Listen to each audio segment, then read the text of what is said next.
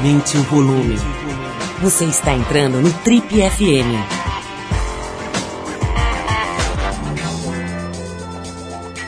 Oi, eu sou o Paulo Lima e a gente está começando agora mais um Trip FM, o programa de rádio da revista Trip. Já são mais de 30 anos no rádio brasileiro. E no programa de hoje a conversa com o poeta, escritor, músico e ator Gero Camilo.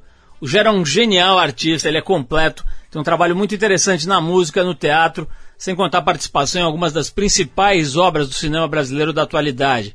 Só para dar alguns exemplos de filmes importantes em que o Gero Camilo atuou, tem o Bicho de Sete Cabeças, Cidade de Deus e Carandiru. Uma, uma bela trinca, né? Pra gente te dar uma ideia da dimensão desse ator. No Carandiru, você deve lembrar, ele fez o par romântico, bem pitoresco, aliás, com ninguém menos do que Rodrigo Santoro. Bom, o Gero Camilo vem para contar para a gente aqui um pouquinho da trajetória dele nas artes, dos seus projetos novos, falar sobre cinema, sobre gravar novela, sobre fazer filme com o Denzel Washington, enfim, coisas muito interessantes aí na vida e na carreira do nosso convidado de hoje, o Gero Camilo. Mas a gente vai abrir o programa com os nova-iorquinos do The Phillies. A faixa é On the Roof, música que abre o disco de 86 chamado The Good Earth. Depois da música tem o Gero Camilo, um grande ator, que fez também Gabriela na TV Globo, fez várias novelas, enfim, um cara bem interessante aqui com a gente hoje no Trip FM.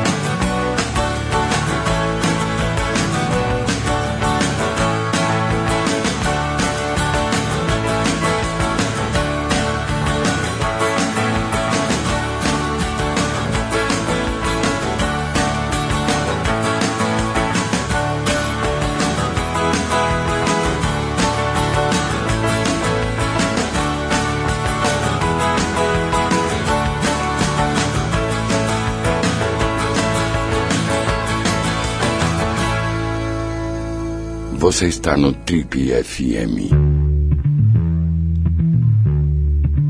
Esse homem é poeta e já atuou nos maiores sucessos da história recente do cinema brasileiro. Não entendeu nada? Pois é isso mesmo. Nosso convidado de hoje usa a poesia para transitar com talento, graça, originalidade e muita leveza entre a literatura e a música, entre o cinema, o teatro e a televisão. Ele nasceu na capital do Ceará, em Fortaleza, depois de quase se tornar padre, ele se mudou para São Paulo para cursar a EAD, a Escola de Artes Dramáticas da USP. A intimidade com as palavras foi logo reconhecida pela academia. mas ele conquistou o público com atuações brilhantes no cinema, em obras como Bicho de Sete Cabeças, Cidade de Deus e Carandiru. Na televisão ele se destacou em papéis em produções como Hoje é Dia de Maria, Som e Fúria e no belíssimo remake de 2012 de Gabriela, de Jorge Amado, onde ele fez um personagem impagável e inesquecível. No teatro, ele é autor de peças como Aldeotas, Cleidelô e as Peras e A Casa Amarela. E como músico, lançou em 2014 seu segundo disco, chamado com um nome ótimo, Mega Tamanhinho. Mega Tamanhinho, a gente vai falar sobre isso já já. Bom, os, os, os ouvintes mais atentos já devem ter percebido que o papo hoje aqui no Trip é com o pequeno Paulo Rogério da Silva, 1,63m de talento, mais conhecido como Gero Camilo, que está em cartaz aqui em São Paulo no teatro, no Teatro Nair Belo, ali no Shopping Frei Caneca, com a peça Caminham Nus Empoeirados. Olha, tem um detalhe aqui também, o cara fez simplesmente um filme lá em Hollywood, chamado Chamas da Vingança, esse era o nome em português, com ninguém contracenando, contracenando com ninguém menos do que o Denzel Washington. Então, realmente, temos um homem aqui, um mega tamanho, um pequenininho com muito talento, que é o nosso querido amigo Gero Camilo, cuja última visita aqui se deu no longínquo ano cristão de 2006. Gero, você ficou 10 anos sem vir nos ver, mesmo assim a gente continua gostando de você, cara. Seja bem-vindo. Muito obrigado, Paulo. É uma honra estar aqui de novo.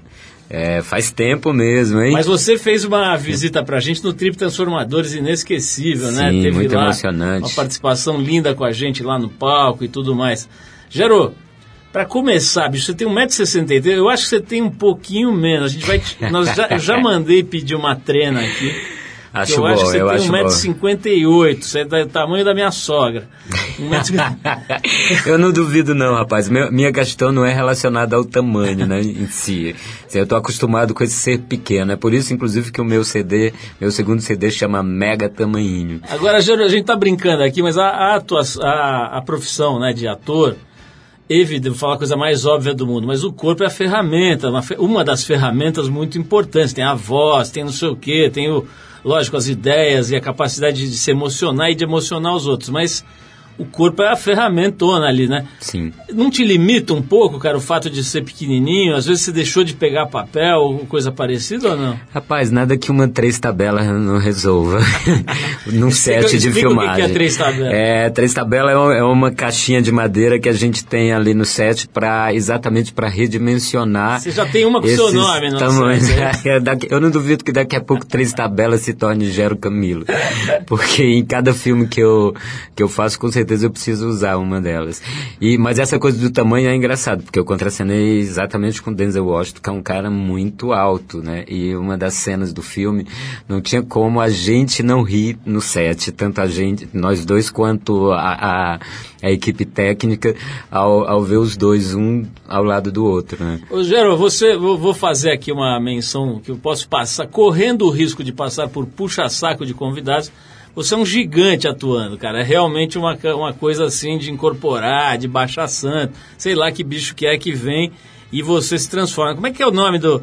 Teu, Miss o que que era do teu personagem, Gabriel? Miss Pirangi. Miss Pirangi. Você Ali se arrebentou, né, cara? Você fez uma coisa que era ao mesmo tempo delicadíssimo, né? um papel sutil, uma coisa, uma atuação é, é, sutil e muito engraçada também, muito divertida e tal. Mas eu quero, antes de falar desse papel, eu quero falar ainda desse filme com o Denzel Washington.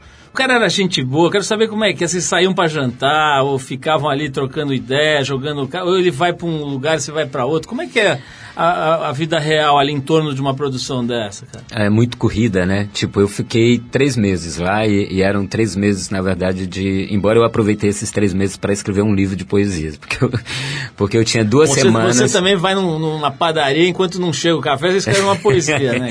cara? A ideia é, é essa. E aí, mas com Denzel foi uma das cenas mais engraçadas que a gente tem é porque a gente filmava no, no- numa numa grande favela mexicana, assim, uma favela, uma das maiores da, da América Latina, se não a maior. E que é uma cena de ação, onde eu perco a mão e tudo e tal. E no meio da filmagem cai um toró. Então, um- uma chuva imensa e todo mundo tem que se salvar em algum lugar. E a- mesmo sendo Hollywood, a gente estava ali numa situação né? É um Exposto. morro, é um morro. Não, é que era, é- era a, a condição mesmo do lugar, geográfica. Era um morro, era uma favela no morro, como o Rio de Janeiro, imagina, né? Então, quando começou a chover, a gente teve que ficar, todo mundo correu para um lado para se proteger a equipe. E nós dois tivemos que ficar isolados pela chuva num quarto.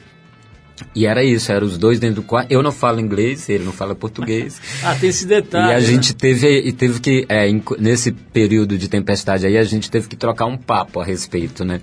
Ou buscar, através do gestual do ator, uma comunicação própria, onde ele dizia que já tinha vindo, onde ele disse que já tinha vindo no Brasil, que já tinha conhecido umas pessoas aqui, e eu ficava tentando também me comunicar com ele através desse gestual. Olha, vou- vamos falar. Bom, já deu para sentir aí que, que a conversa é boa aqui, mas a gente vai já abrir com uma música aqui, Gero. Depois a gente volta para falar desse teu trabalho da Gabriela, cara. Esse trabalho eu adorei, assisti todos, ficava lá esperando. Quando tinha que sair, Ah. gravava. Fiquei meio de tiete ali, cara. Vamos falar disso, mas a gente vai fazer um- uma pausa aqui para ver se o Gero aprende o inglês aqui ouvindo essa música do All Green, chama Take Me to the River. Não aprendeu nada de inglês, Yeah. Gero? Aprendeu. Acho que você fala um pouquinho, vai. Eu mais compreendo que falo. Bom, então vamos Take Me to the River, presta atenção, é Leve-me para o Rio, com Al Green, faixa do disco Explore Your Mind, é isso, Ale? Explore Your Mind, de 74. Depois do Al Green, que seria o Al Verde, tô, tô dando as dicas aqui É. pro Gero. Tenho mais o gênio Gero Camilo hoje batendo um papo com a gente aqui no Trip FM. Vamos de música, a gente já volta.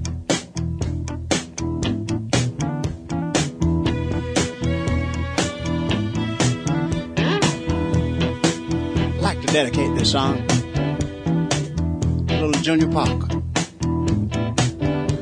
A cousin of mine that's on, but we'd like to kind of carry on in his name by saying,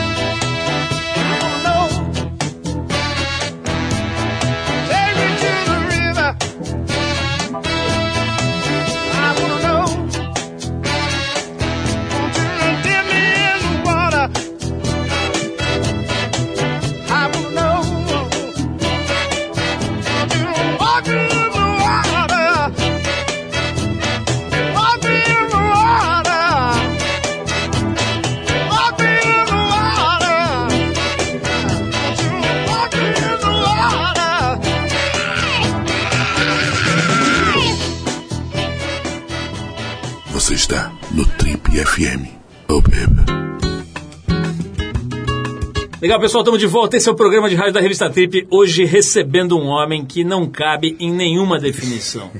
O cara é músico, o cara é poeta, o cara é um dos melhores atores do Brasil. Isso não sou eu que estou dizendo. Muita gente boa já falou isso. Enfim, o cara dá uma inveja desgraçada. Só faltava ele ter 1,90m e ter a cara do Rodrigo Santoro, né? Aí ia ter que te abater a tiros. Rogério, é, vamos falar um pouquinho desse meu personagem preferido aqui, que é o Miss Pirangi, né? Pra quem não assistiu, não lembra, cara, conta um pouquinho que bicho era aquele lá que você teve que encarnar genialmente. Fala aí. Rapaz, o, o Miss Pirangi, para mim, ele é praticamente, ele é, digamos que ele é a minha vingança literária com relação à ditadura, né? Porque o Jorge Amado, quando escreveu esse poema, ou quando escreveu esse romance, e esse romance foi transformado em, em novela naquela época... Foi censurado? O Pirangi foi censurado, simplesmente extraíram o personagem da obra. E eu, eu como Do livro? escritor... É, Não acredito. é, não, da, da novela, né? Da Tipo, novela. na novela Ah, eles tá. subtraíram o tá personagem do, é, no livro tá. Tá. Mas aí é muito estranho, né? Você tirar um personagem por uma questão muito específica, que é, que é a, sexualidade dele, isso já, né, já mostra todo o preconceito da época. Então, e eu como escritor acho um absurdo. Eu fico imaginando se alguém fosse montar algum livro meu e tirasse algum personagem específico por causa de uma questão dessas, né? Então, para mim é- era desforra. Quando me convidaram para fazer, é, falaram quando o Maurinho Mendonça Filho me ligou, disse assim, ó, agora hein, tá difícil você dizer não, hein, porque olha só, é Jorge Amado, né, é o Miss Pirangi, então, que, e aí eu falei, não, claro que eu tenho que dar voz a um personagem que foi calado na ditadura militar e, e que retoma agora no momento, inclusive de muitos ataques homofóbicos, de muita, muita questão relacionada à homossexualidade, aos direitos é, civis, né, do- do- dos gays, quanto se tornar casar, tudo isso que nos faz igualitários, digamos assim, né? Agora, ô, Gero, agora tá ficando até difícil da gente explicar certas é, é, expressões da sexualidade, cer- certas orientações. A Miss Pirangi não dá para dizer que era um travesti, não dá para dizer que era o que era uma prostituta homossexual. Como é que você define aquela aquele caráter, aquela aquela complexidade ali? Olha, ele era, ele era quase um- uma espécie de um cafetão gay, né? Porque ele ficava ali fazendo esse. Oferecendo esse cardápio, digamos assim, das prostitutas. Das rolinhas. É, das rolinhas para os coronéis todos ali. E evidentemente, espertamente, nessa de passar, o, de passar esse cardápio, ele acabava também. É, se oferecendo, né? ele também acabava sendo comido, digamos assim. O, o, o já, já entrevistei 500 mil atores, cara, e tem de tudo, né? Tem cara que não faz laboratório de nada, que não quer saber, chega lá fazendo, outro que fica, engorda 100 quilos para fazer o personagem, tem de tudo, né? Os approaches são os mais diferentes possíveis. Como é que, como é, que é o teu jeito, cara? Por exemplo, para encarnar uma prosti- um prostituto gay, cafetão, da Bahia dos anos, aquilo é o que? Anos o que? 30 É, quilos? no- é, por aí. O que que você faz, cara? Que pesquisa? Se tem laboratório? Você vai para algum lugar? Tem, tem. Tipo, na época da Gabriela, a primeira coisa que eu fiz foi por conta própria mesmo. Peguei uma passagem e me mandei para Ilhéus. E fui estudar o sotaque de lá e fui observar o- as pessoas, os transeuntes. Fui tentar achar uma pirangi lá, um- al- alguém que me, que me remetesse a esse jeito Isso de ser dá- do Miss sempre Pirangi. tem, né? Uma figura. Ou, ou Sempre tem, nada, eu achei mesmo. Então, é essa curiosidade. Então, tem um laboratório de observação muito grande e tem um laboratório, às vezes, de risco, que é esse que você precisa saber até onde você vai, né? Você também não pode perder. Você é ator, você não é um, um, um ser que vai. a- aquele camaleão. personagem. É, exatamente. Aquele personagem não vai te dominar, não pode te dominar no sentido de que ele passe a ser você, entendeu? Você é o instrumento, então você tem que ter noção disso o tempo inteiro. Os teus laboratórios, por mais intensos que sejam, não podem é, fazer com que você se perca nesse, nesse processo. Você é um ator que faz o personagem. O Miss Pirangi é uma ficção, não sou eu. Mas é fácil isso, cara. Semana passada, se eu não me engano, a gente entrevistou aqui o Thiago Fragoso, que está fazendo um ex-oficial da SS nazista, né? Aliás, encenando isso dentro do clube hebraico. Quer dizer, uma situação toda complexa, né? E, e a gente tava falando sobre isso, assim, é fácil você desligar a chave, cara. Você sai do teatro, sai da, do set de filmagem, desliga essa chave imediatamente do personagem ou tem um tempo, precisa tomar um banho? Desliga, não. Eu sou o, o a favor do que desliga a chave imediatamente. Agora, esse desligar a chave é, é, é a chave do corpo, do corpo do pincel, digamos, que é o corpo físico. Evidente que a mente, ela vai continuar desenvolvendo pensamentos a respeito da experiência que você acabou de vivenciar. Isso não só na cena, isso na vida. Quando você, você acabou de, a gente acabou de bater um papo aqui. Quando a gente for cada um para casa, no seu carro, com certeza fragmentos do que a gente vivenciou aqui vão vir e que vão ser analisados e transformados em, em, em né, outras coisas para mais adiante. Então, com o personagem personagem é a mesma coisa. Eu desligo o personagem. Agora é evidente que no meu trajeto para casa e, e, e, eu vou mastigando cada vez mais a compreensão dele. Gero, você veio para São Paulo em 93, né? Você tinha 22 anos para fazer o EAD, não foi que você veio? Isso, a Escola de Arte Dramática. Para estudar o teatro, para estudar as artes cênicas, né? Eu vou querer saber, cara, como é que foi essa, esse teu primeiro ano aqui e principalmente a questão de, de preconceito. Tem muito preconceito aqui em São Paulo contra tudo, né? Uhum. Qualquer coisa você arruma um preconceito aqui. Agora, contra a nordestina é cascudo o, o, o preconceito, né? Uhum. Vamos falar disso, mas eu vou fazer mais uma pausa aqui. E agora a gente vai ouvir o trabalho do Gero, músico aí, compositor, cantor, o cara é tudo, né? Só joga, deve jogar na ponta esquerda também. E não contou pra nós, mas tudo ele faz e faz bem.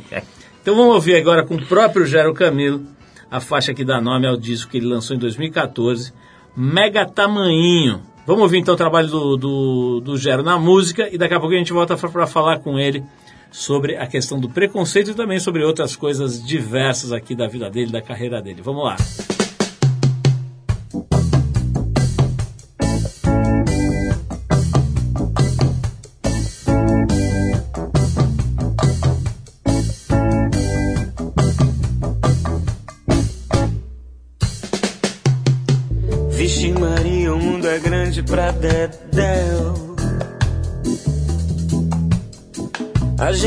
Pensa que é deserto e quando vê pisa no céu.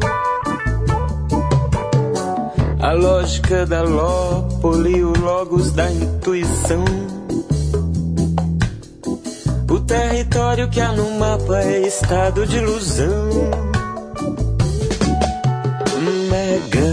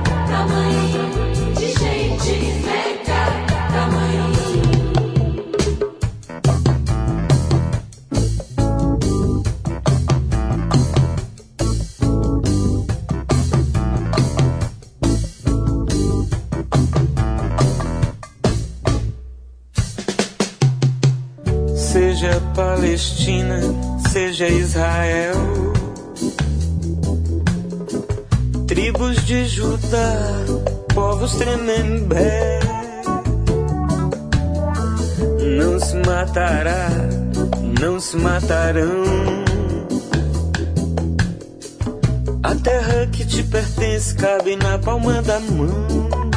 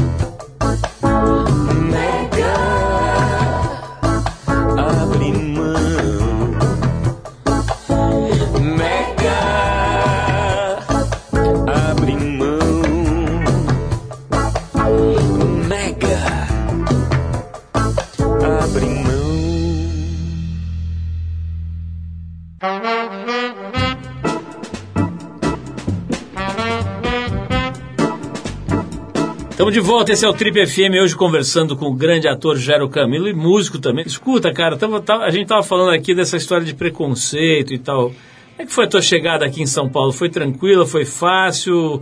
Foi daquelas histórias assim de sofrimento? Como é que foi, cara, essa época? Olha, eu já vim, eh, essa minha vinda para São Paulo foram três vezes. Quando eu tinha 7, 8 anos de idade, que veio a família inteira. Aí é aquela cena típica de o pai caminhoneiro botar todo mundo dentro do caminhão, atravessar o Brasil e vir tentar um pouco a vida aqui. Então ficamos dois anos aqui. Depois voltou a família inteira. Porque ele não, não conseguia é, ele veio para São Paulo para trabalhar e ficar em São Paulo, mas aí depois com esse, essa fome de estrada ele não conseguia ficar parado. A minha mãe falou: então se é para ir para a estrada, eu volto para minha terra. Aí trouxe a família toda de novo para o Ceará. Aí eu vim com 17, com 16 e 17 anos, aí era adolescência. E aí eu peguei um preconceito brabo, porque eu estudei aqui e eu sentia isso na, na escola, eu sentia isso no movimento estudantil que eu fazia parte. E aí foi bem complicado para mim essa coisa de ser cearense e ao mesmo tempo os caras ficarem me chamando de Paraíba, essa coisa toda, e eu ter sempre que lembrar a minha origem e, e aí era difícil. Eu sentia bastante nessa década aí de 80 e tal, essa forma muito preconceituosa do, do paulistano com o nordestino. E aí eu volto aos 22, né, para o final de, do, do, dos 22 anos para prestar o vestibular e, e voltei para cá em 20, no- com 23 anos, porque passei no vestibular e vim fazer a USP. Aí foi outra história, porque daí eu estava dentro da Universidade de São Paulo e estava numa escola de teatro, onde é, é, isso era difícil de acontecer, né? Que eu, que eu encontrasse pessoas tão preconceituosas nesse sentido. Embora, mesmo assim, depois que eu entrei, eu ainda cheguei a ouvir no corredor de um dos alunos da escola falando assim: Ah, olha só, você entrou, né? Acho que eles já estão começando a fazer cota. Você acha que melhorou ou piorou de lá pra cá? Eu acho que está melhorando. O, o- o que acontece é que a exposição também contrária ganha espaço exatamente também por, né, por, uma, por uma questão de, de briga mesmo cultural aí, de ver quem, quem vence. Se é a democracia ou se é a imbecilidade no sentido da imposição de um jeito único, né, ou de uma forma muito, muito específica de, de, do ser acontecer na vida. Então, o que, o que eu acho que a gente está num, num processo diferente, porque não se cala mais. A internet, tudo isso democratizou também o debate, o debate político. Né? Então, a gente já consegue discutir não só através da mídia ou, ou de uma informação mais restrita, a gente já consegue discutir a partir de pontos de vista, ainda que seja muitas vezes agressivo, porque a internet também está uma, tá uma pauleira, né? Um- uma coisa odiosa, assim, as pessoas se estapeando virtualmente, né?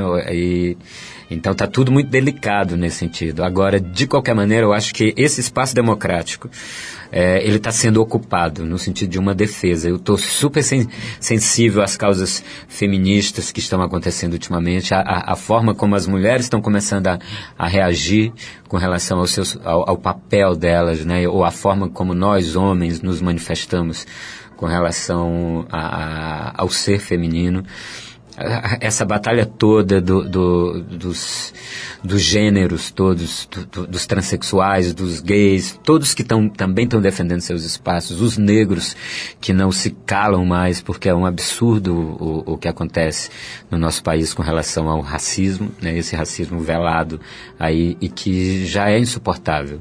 Então eu também estou muito sensível a essas causas, a forma em que cada um está dizendo assim, pera, a gente tem mesmo uma revolução de costumes em curso e não adianta fingir que ela não está de fato acontecendo e transformando o nosso cotidiano.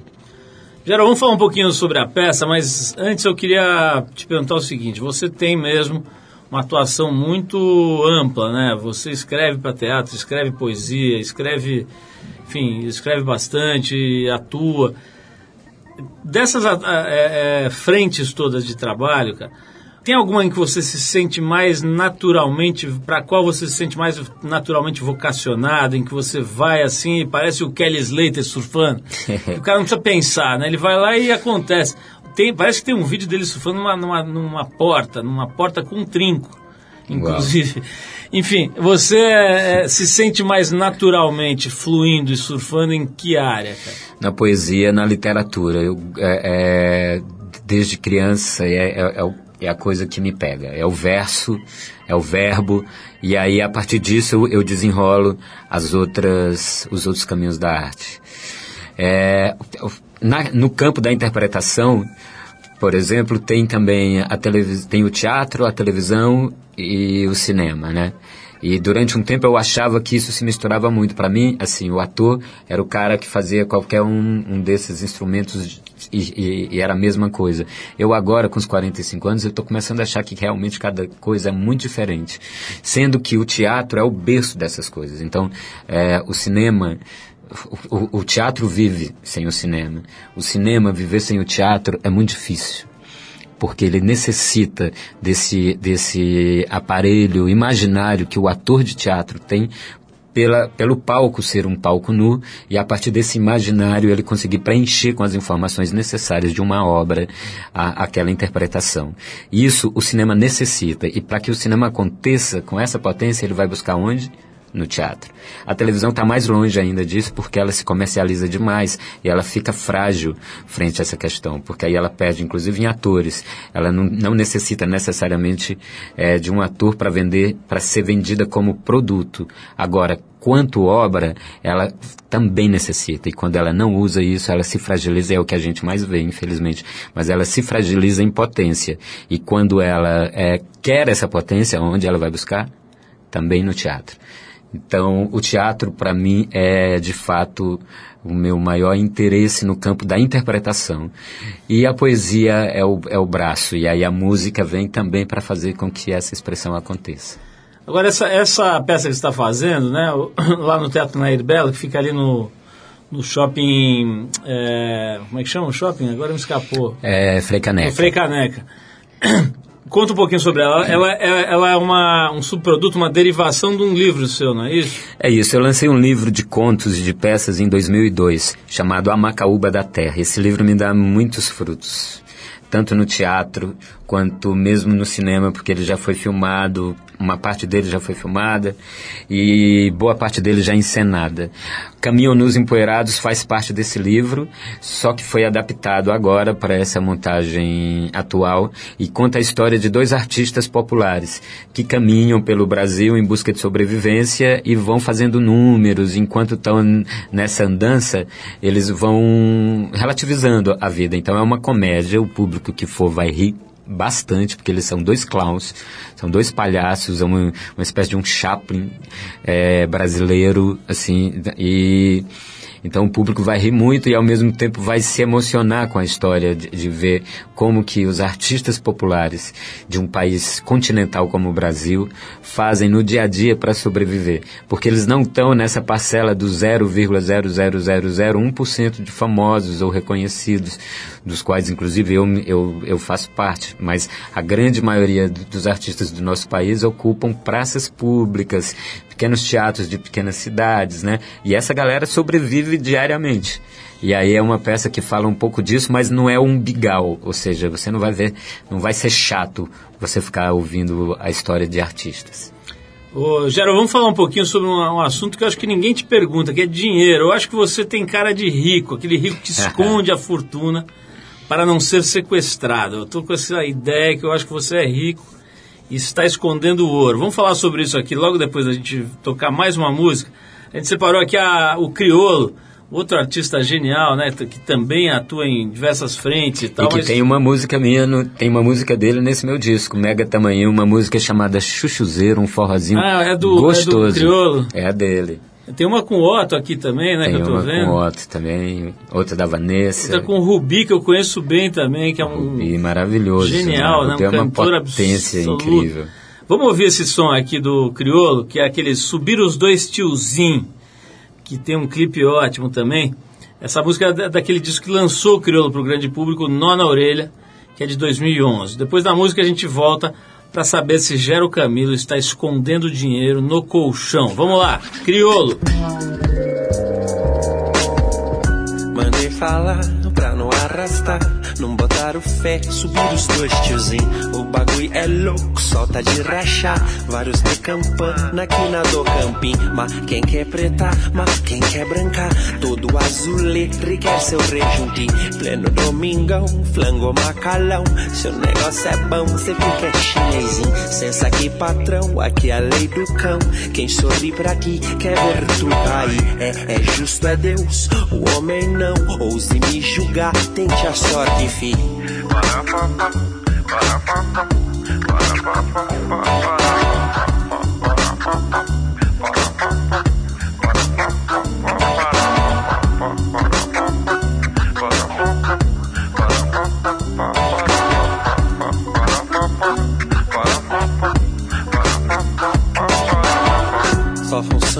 12, na garagem um golfe, bonitão na praia de Hornet, fi. Tudo isso tem, e apetite vai pra bater de front e Babylon cair. As criançadas aqui tão de HK, leva no sarau, salve essa alma aí. Os perreco vem, os perreco vão, as vadia quer, mas nunca vão subir. É sensa aqui, patrão, eu cresci no mundão, onde o filho chora e a mãe não vê. E covardição, quem tem tudo de bom, e fornece o mal pra favela morrer. Uns acham que são, mas nunca vão ser. Feio é arrastar e nem perceber.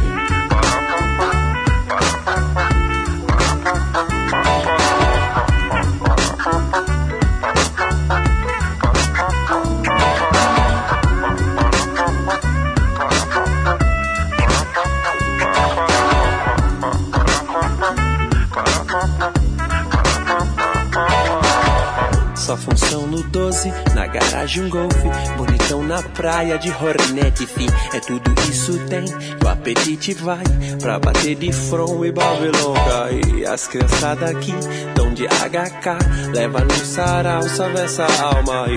Os perreco vem, os perreco vão, as vadia quer, mas nunca vão subir. Licença aqui, patrão, eu cresci no mundão, onde o filho chora e a mãe não vê. E covardição, quem tem tudo de bom, e fornece o mal pra favela morrer. com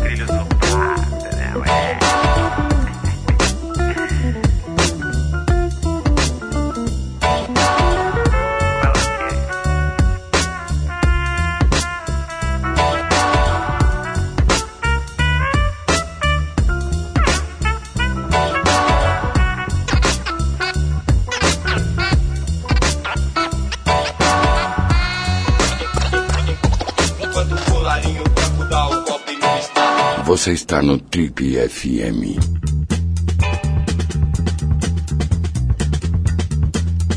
Legal, pessoal, estamos de volta. Esse é o Trip FM hoje conversando com o Gero Camilo, esse genial ator, cantor, compositor, músico, poeta. O cara é tudo. Isso me irrita um pouco.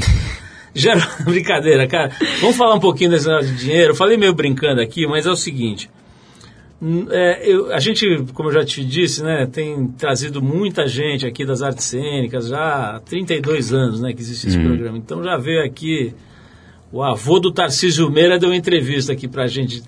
Então é o seguinte, cara, o, o teatro é sempre um sufoco, né? Assim, invariavelmente é um sufoco, o cara não ganha dinheiro, não sei o quê, às vezes não, não consegue juntar muito público, e pai, não sei, é, é sempre um, um arrasto, assim, um negócio que tem um arrasto, né?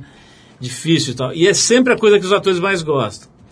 Então, me fala um pouquinho, me fala um pouquinho desse masoquismo dos atores aí. É, rapaz, é um. Eu, preci- eu prefiro pensar que é um paradoxo, assim. é, porque o prazer, a busca do prazer é. é é, o- é o que faz sentido à existência, assim. Se você não realizar os teus prazeres na vida, se você não sabe nem se Deus existe ou não, então realmente né? Então você tem que ir em busca desse prazer e a questão do teatro é essa, ela, ela mexe para quem é do ramo, a gente sabe como é importante é, realizar essa essa trajetória, assim, e ela é de dedicação mesmo. O que eu acho ne- nesse processo aí que a gente tem que ter muito claro é que você não pode se frustrar é, quanto artista pelas condições que o sistema, na verdade, que, social que você vive te impõe. Porque isso não diz respeito ao teu ser artístico, isso diz respeito ao teu ser político, humano. É, é uma outra é uma outra questão. E às vezes a gente mistura isso. Quando você começa a, a achar que está faltando público no teu teatro, você pensa que a culpa é tua e a culpa não é tua. A culpa é de uma estrutura cultural sucateada que não possibilita que o público, inclusive, se aproxime da tua obra. E aí você não pode se frustrar por isso. Você tem que ter clareza disso para você não se tornar uma pessoa amarga. Então eu sou um cara que me realizo na minha pobreza, digamos assim, que não é de espírito, é material, porque ela vem por uma atitude de resistência. Mas existe nessa, nessa atitude uma, uma fartura de, de prazeres que puta, não tem dinheiro que pague. Agora, Gero, é, uma produção como essa, por exemplo, que você está levando, o Caminhão nos Empoeirados, né? É, O, o texto é seu, né? Quer dizer, o- a, a peça é sua, mas tem lá o Vitor Mendes, tem toda a estrutura, tem o teatro, tem não sei o que e tal. No fim, sobra uma verba ou você acaba gastando mais do que ganhando? Às vezes você tem que pegar essa grana e investir no- na história. E outras vezes você começa, a, é, depois do investimento vem o lucro, claro. Então é, é um caminho natural. Tipo, agora mesmo eu tô com essa temporada sem apoio. Então todo o dinheiro que está sendo investido nesse, nessa temporada sai do meu próprio bolso. E então é isso, eu tenho que. Eu, eu, não me incomodo em abrir os meus cofres para dedicá-los a, a, a esse investimento, porque eu sei que ele se realiza em prazer e também em futuros projetos, em futuros convites que aparecem. Bom, mais uma razão para você ir lá no Teatro Nair Belo com Caminham nos Empoeirados do Gero Caminho. Mesmo que, você, mesmo que ele tivesse patrocínio da maior multinacional do planeta, tinha que ir. Mas agora mais uma razão, você vai lá e vai prestigiar a peça do Gero Camilo. Gero, a gente, a gente entrevistou aqui no Trip TV recentemente o Vincent Cassel, que eu achava que era Vincent, mas acho que é Vincent. Mas enfim, aquele ator francês, importantíssimo e tal, falando um pouco sobre o Brasil, sobre o carnaval. Foi uma entrevista bem legal, muita gente, acho que tem quase meio milhão de, de visualizações desse vídeo já. Eu recomendo para as pessoas darem uma olhada. Entra lá no Facebook da Trip, você vai achar. E, e ele fala muitas coisas interessantes, uma visão de quem, enfim, vem de fora, mas já está aqui no Brasil há um bom tempo e interagindo, enfim, e entendendo um pouco, um pouco não, entendendo bastante da sociedade, da- dessa, desse tecido aqui que é o Brasil, né? Nesse momento bastante esgarçado. Mas enfim, é, ele fala uma coisa dessa dependência da Globo, né? Que a que, que, o, que o, a arte no Brasil tem, né? Que tem um lado interessante, porque a Globo realmente produz coisas geniais, como Gabriela, que você participou, e várias outras coisas geniais. Mas tem uma coisa de uma propriedade, né? De, uma, de, de, de ser dona desse setor, de ser dona do cinema, etc. Claro que para você é uma coisa delicada falar, mas a impressão que dá é que se você quiser sobreviver dignamente aqui no Brasil de artes eh, dramáticas, de representação e tal, tem que ter esse vínculo com a Globo. É isso mesmo? É, dignamente talvez não seja essa a palavra, né? Porque eu digo, a- a- de qualquer maneira, essa realização não, não passa por aí. É se- a- dignamente no sentido econômico. Material, É, né? material, Sim. né?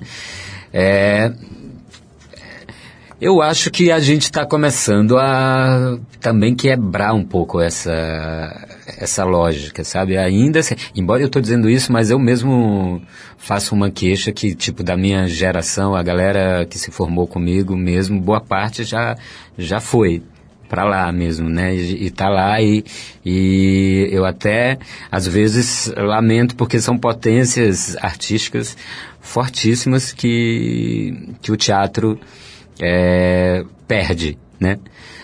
E, mas eu acho, é, Paulo, que a, que a gente tem que ter uma postura com relação a isso. Os artistas têm que ter essa postura de que é, o nosso país não pode ser visto só pela ótica da televisão.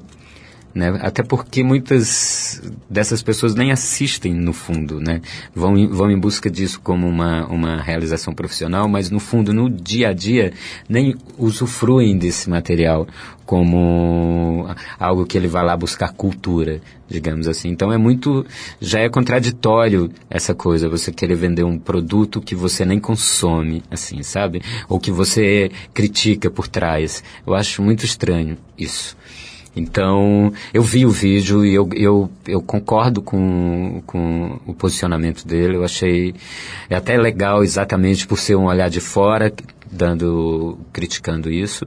E eu concordo com a, com a, com a posição dele. Acho que a gente precisa se libertar mesmo. Não, eu digo não, não se libertar da Globo em si, eu digo se libertar dessa forma onde você se sinta de alguma maneira aprisionado e perca o, o seu prazer artístico na realização de uma obra de arte que você constrói. Quero agradecer imensamente a presença do Paulo Rogério da Silva, mais conhecido, co- conhecido em artes como Gero Camilo, essa figura não só genial como agradabilíssima. É, quero recomendar às pessoas mais uma vez que vão até o teatro. O teatro se chama Nair Bela, em homenagem a esta genial comediante. Fica a- a essa dica aí de ver o Gero Camilo e o Vitor Mendes que estão fazendo essa peça Caminham Nus Empoeirados, que ele está me dizendo, já ouvi falar também de outras pessoas, que é bem engraçada, né? Tem muita gente que gosta de ir ao teatro para rir, então esses que gostam disso podem ir lá também, né? E prestigiar o trabalho do Gero Camilo, que é sempre de altíssima qualidade. Gero, brigadíssimo mais uma vez, um prazer te reencontrar. Esqueci de falar aqui também, quem quiser comprar o seu CD, cara, tem loja, Tem comprar loja, você consegue em loja já, na cultura você consegue, você consegue pela internet, no iTunes, você também acha. Aliás, você, tá, você vai fazer um show do, do Belchior. É isso mesmo? Vou fazer, eu tô fazendo já. Acharam o Belchior?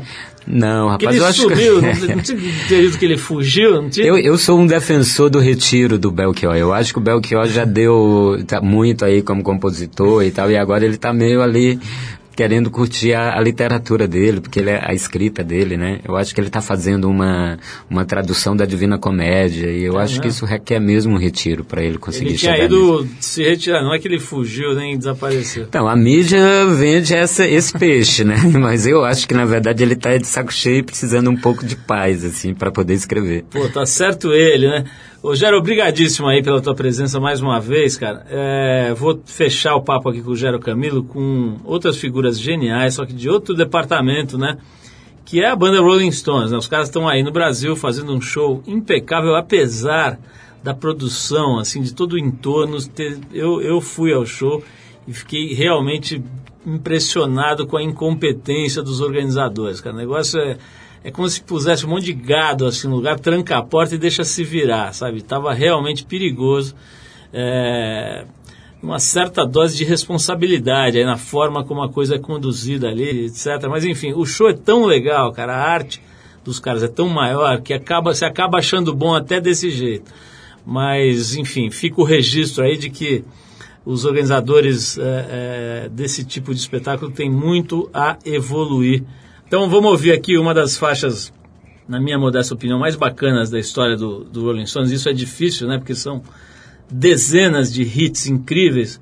A gente vai tocar aqui para o Gero Camilo e para todos vocês a faixa Beast of Burden dos Rolling Stones, daquele disco Some Girls, que é de 78. Gero, obrigadíssimo mais uma vez, parabéns pelo seu trabalho. Você sabe que eu sou fã de carteirinha e não é de hoje continuo, renovo meus votos de fã, renovo, quero que você carimbe a minha carteirinha aqui. É, coisa boa, Na Paulo. hora de ir embora.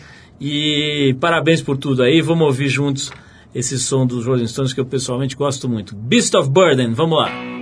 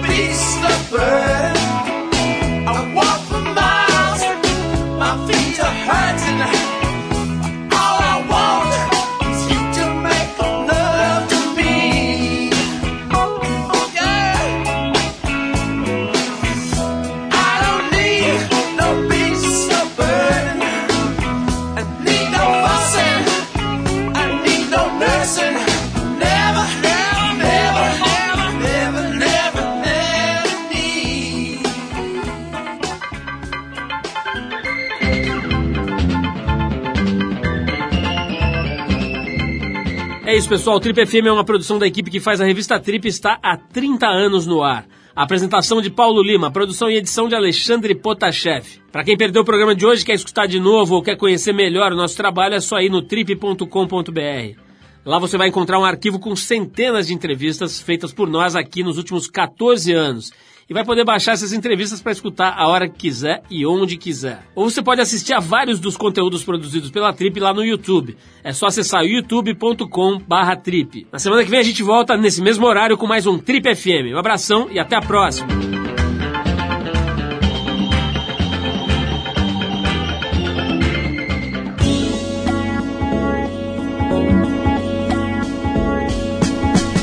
Você ouviu Trip FM.